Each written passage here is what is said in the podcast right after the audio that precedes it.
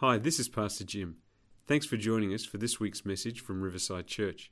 I believe you will be inspired and blessed by the Word of God. Would love to welcome you to one of our services next time you're in the Brisbane area. If you'd like to know more about us, go online at www.riversidecc.org.au or like us on Facebook to hear about up and coming events. I hope you enjoy the message. God bless you. Happy Father's Day. Are you glad you got something this morning? You'll get something after this morning's service. So, congratulations. Happy Father's Day, Grandfather's Day, and I believe there's a great grandfather uh, this morning. So, happy Father's Day. So, we are celebrating not only fathers, but we celebrate all men uh, today.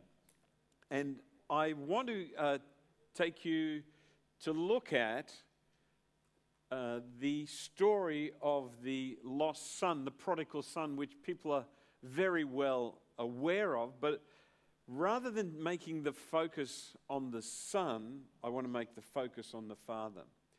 So this morning, I want to give men a gift this morning, and I want you to put things into your toolbox, literally, for your life.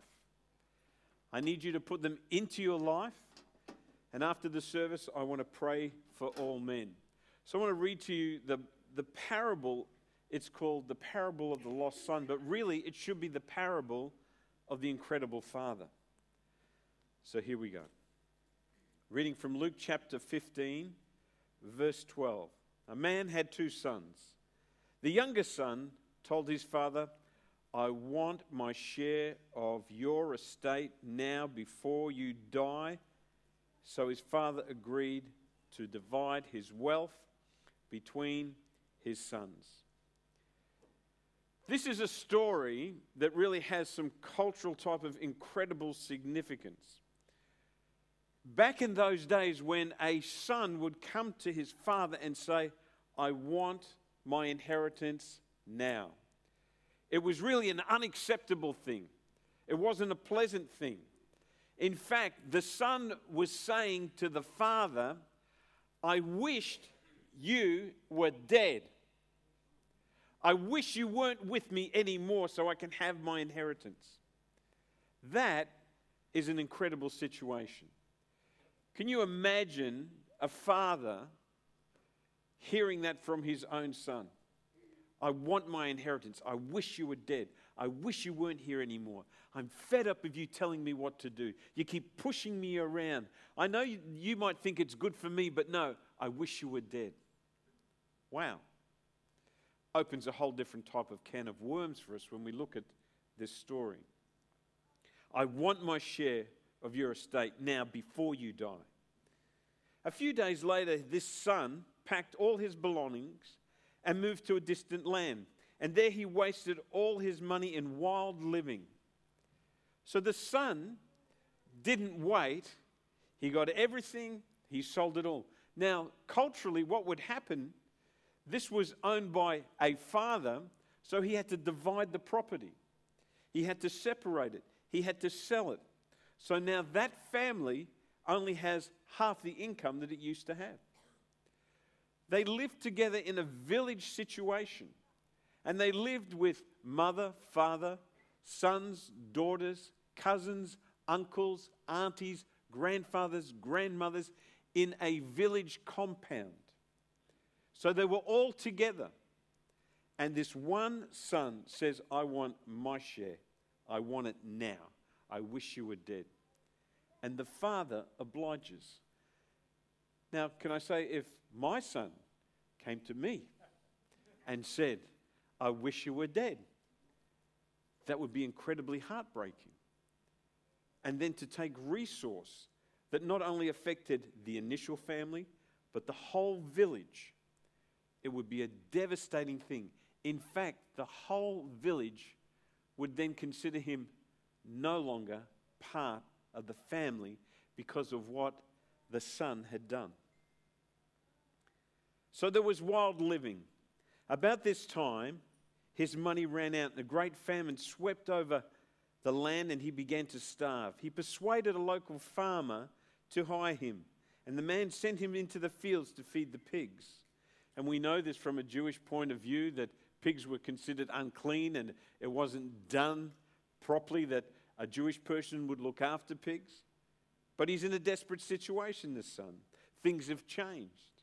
The young man became so hungry that he even, even the pods that he was feeding the pigs looked good to him. And he obviously ate them, but no one gave him anything. And when he finally came to his senses, when he finally realized this is a bad situation I'm in, this is what he says. He says, I will go home and I will return to my father and I will say to him, I am sorry, Father, forgive me, for I've sinned. I am no longer worthy to be called your son. Make me like a hired servant. Because the son had noticed that when he was growing up, that the servants had plenty of food, in fact, leftover food. That's an unusual situation. And so he returned home to his father. And while his father was a long way off, filled with love and compassion, he ran to his son and embraced him and kissed him. And I just want to stop there.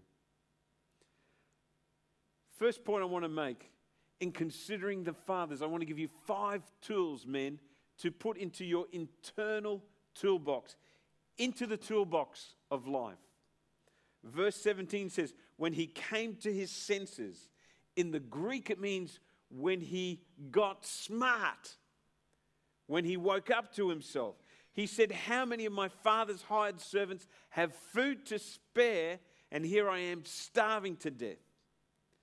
You see, the father had treated everyone very well slaves, hired servants, they had more than enough. You see, most masters would extract as much as possible from their servants and their slaves to what? To increase his profit. But not this father. He was more than generous, not only to his son, but to his servants. Do you know that the Father in heaven is more generous to us, his servants? So here's the first point. The first thing I want you to put into your toolbox is generosity. Be generous. Be a generous man. And to be generous means to be open handed, being liberal, not restriction. Be open handed in life to all people. Men, we are called to be generous. Psalm 112, verse 4 says this Light shines in the darkness for the, for the godly because they are generous, compassionate, and righteous. Do you know that when you are generous in life to others, and obviously to those who may deserve it or may not, you're a shining light. You're a shining light. You're an example. People see you. Generosity is the ability to give open handedly. In a simple way, how can you be generous? You can be generous with your time. You can be generous with your praise. You can be generous in helping hand. You see, when we think of perhaps generosity, people think of financial type of situations. But let me say this the financial aspect of generosity is limited because it can be replaced and it can be put forward. But generous of time, time can never be replaced. Time can never come back to us. And so when we're with one another, if we are generous with one another, then that is an investment for life.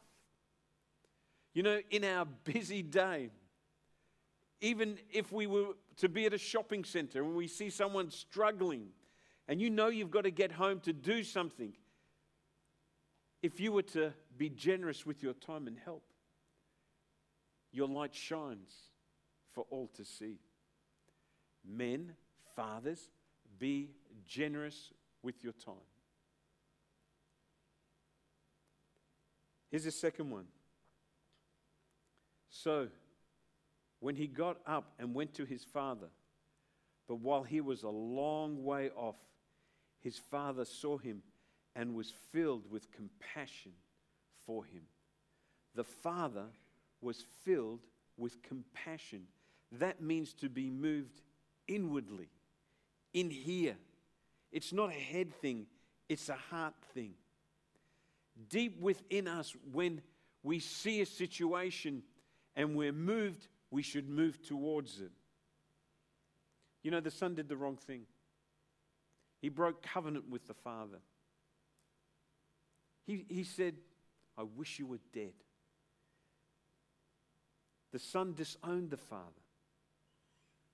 I want my inheritance. What a selfish, self centered, obnoxious child this boy was.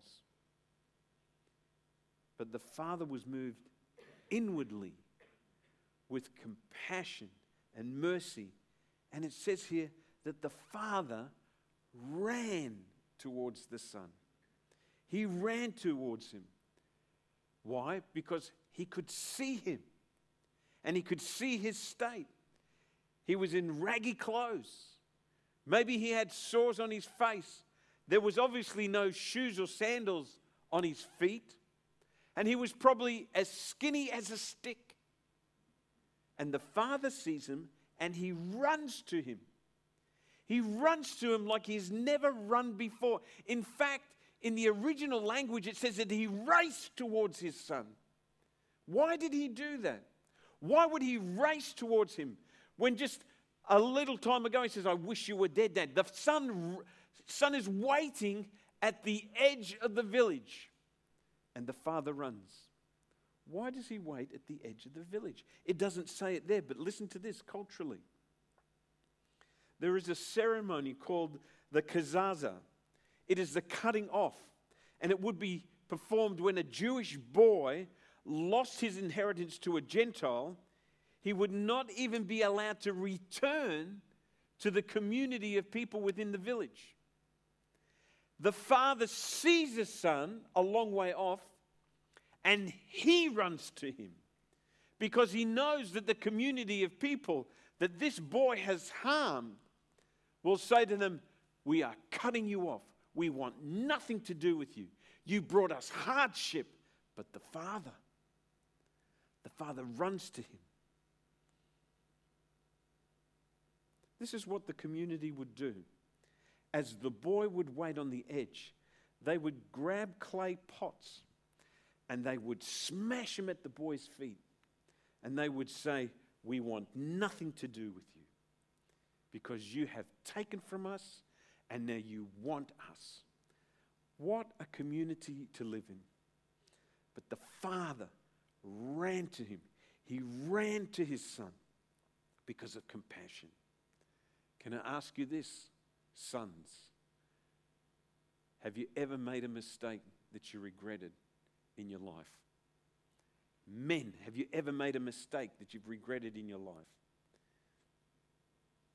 You've said the wrong thing, you've done the wrong thing, and you think that you cannot be restored. But here we have a picture of a father and our heavenly father who wants to run to us to stop all those who don't want to receive us. And he wants to embrace us because he has compassion and he was moved inwardly. I can imagine when that father ran to him, the son's heart had probably skipped a beat. Can you imagine the mental state of this boy? Can you imagine the questions in his mind? Have you ever had those questions in your mind? Will they forgive me? Will they care for me? Will they want me? What will they think of me? What will happen now? Where will I go? What will I do? Who am I now? I don't know. I have no connection. All those things were in the boy's mind as he took the long journey home. I'm sure we've all been there to some degree on that long journey home. Can God forgive me? Will God think less of me? Will God restore me? Does God have a plan for my life? And the answer is yes, yes, yes, yes. because he loves us.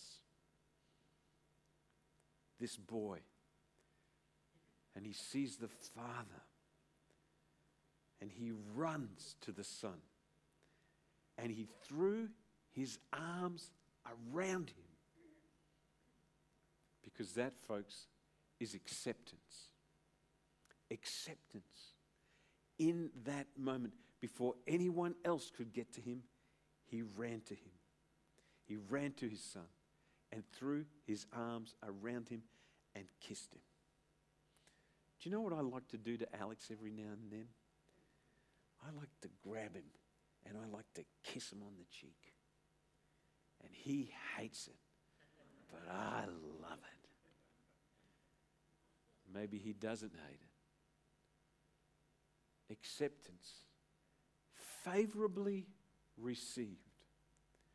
Men, fathers, who do you need to favorably receive? You see, the multiple actions by this father showed acceptance. Multiple actions. Our responsibility as men and father is to accept the brokenhearted, the damaged person, those who think they don't deserve it any longer. But that's our responsibility as men and fathers. Luke 15, verse 22. Listen to this. But the father said to his servants, Quick! As fast as you can, run, bring the best robe and put it on him. Put a ring on his finger and sandal on his feet. Why? Because he was restoring him as a son. You see, it's one thing to accept people, but it's another thing to restore people. Restore them to their original position, their place where they want to be. It is to set in order, that's what it means, restoration. To set in order and to repair. And this was done on the outside of the village. That's extraordinary. He was restored before he even came into the village, so that when he came into the village, they would think and believe that everything was well. The Father had gone before them restoration. Men,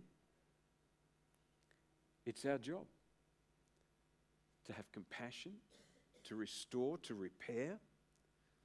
But here's something else. In Luke chapter 15, verse 28, we have the older brother. I have two older brothers who are not with me anymore, but I remember my older brothers. And this is what it says The older brother became angry and refused to go in because the father had called for a celebration. He was angry, angry with him.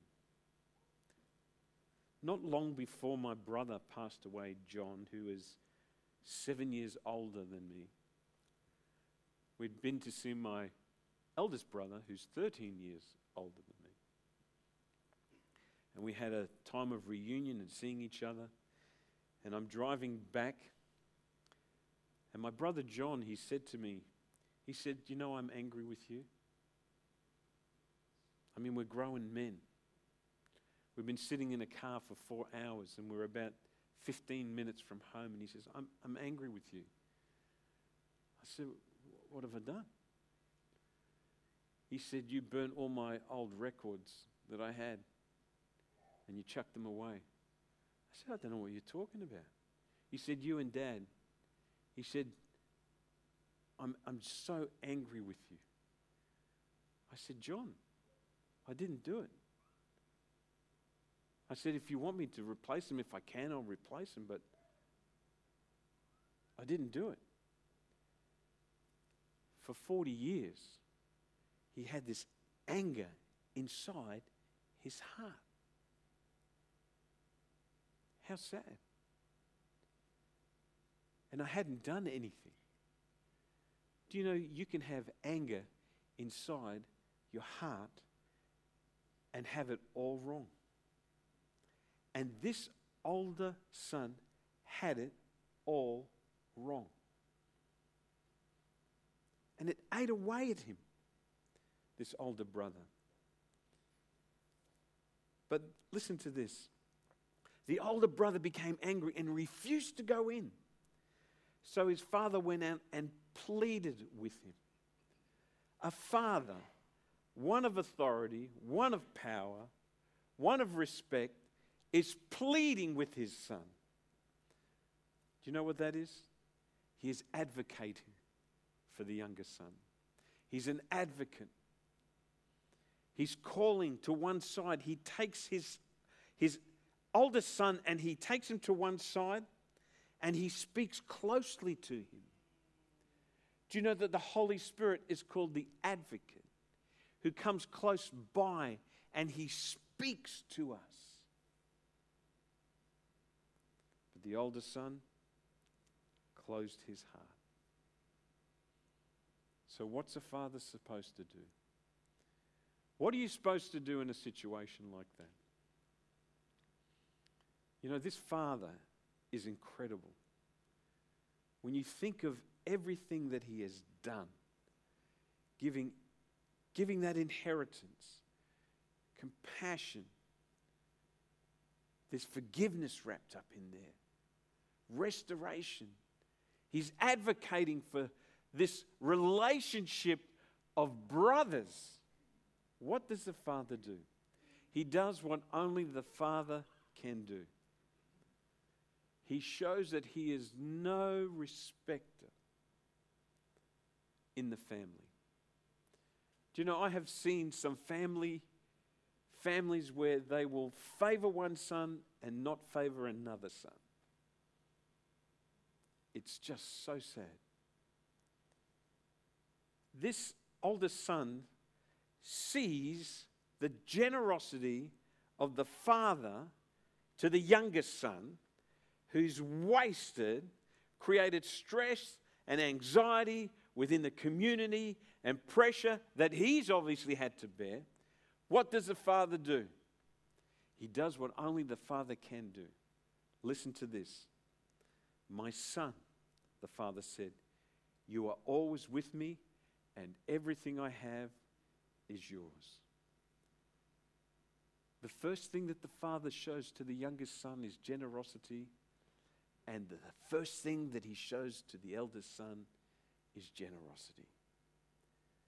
Everything I have is yours. And the youngest son is probably standing there. Everything I have is yours. You see, that's what our Heavenly Father is. It doesn't matter if you're the youngest or the oldest, or if you're in the middle or estranged, He will always give you generosity because that's the attributes of the Father. And these are the things that we need men to have in our life as we walk through life because there are going to be some people who you may think they don't deserve my generosity. That's not the point. How can we bridge a gap? unless we show generosity? How can we bridge the gap if there is no compassion? How can we bridge the gap if there's no acceptance, if there's no restoration, if there's no advocacy amongst us? Because our Heavenly Father shows us how to live as men and fathers. And the first step is to be generous. Be absolutely generous. Thanks for listening today. I hope you subscribe to the podcast so you can be inspired weekly. God bless and have a great day.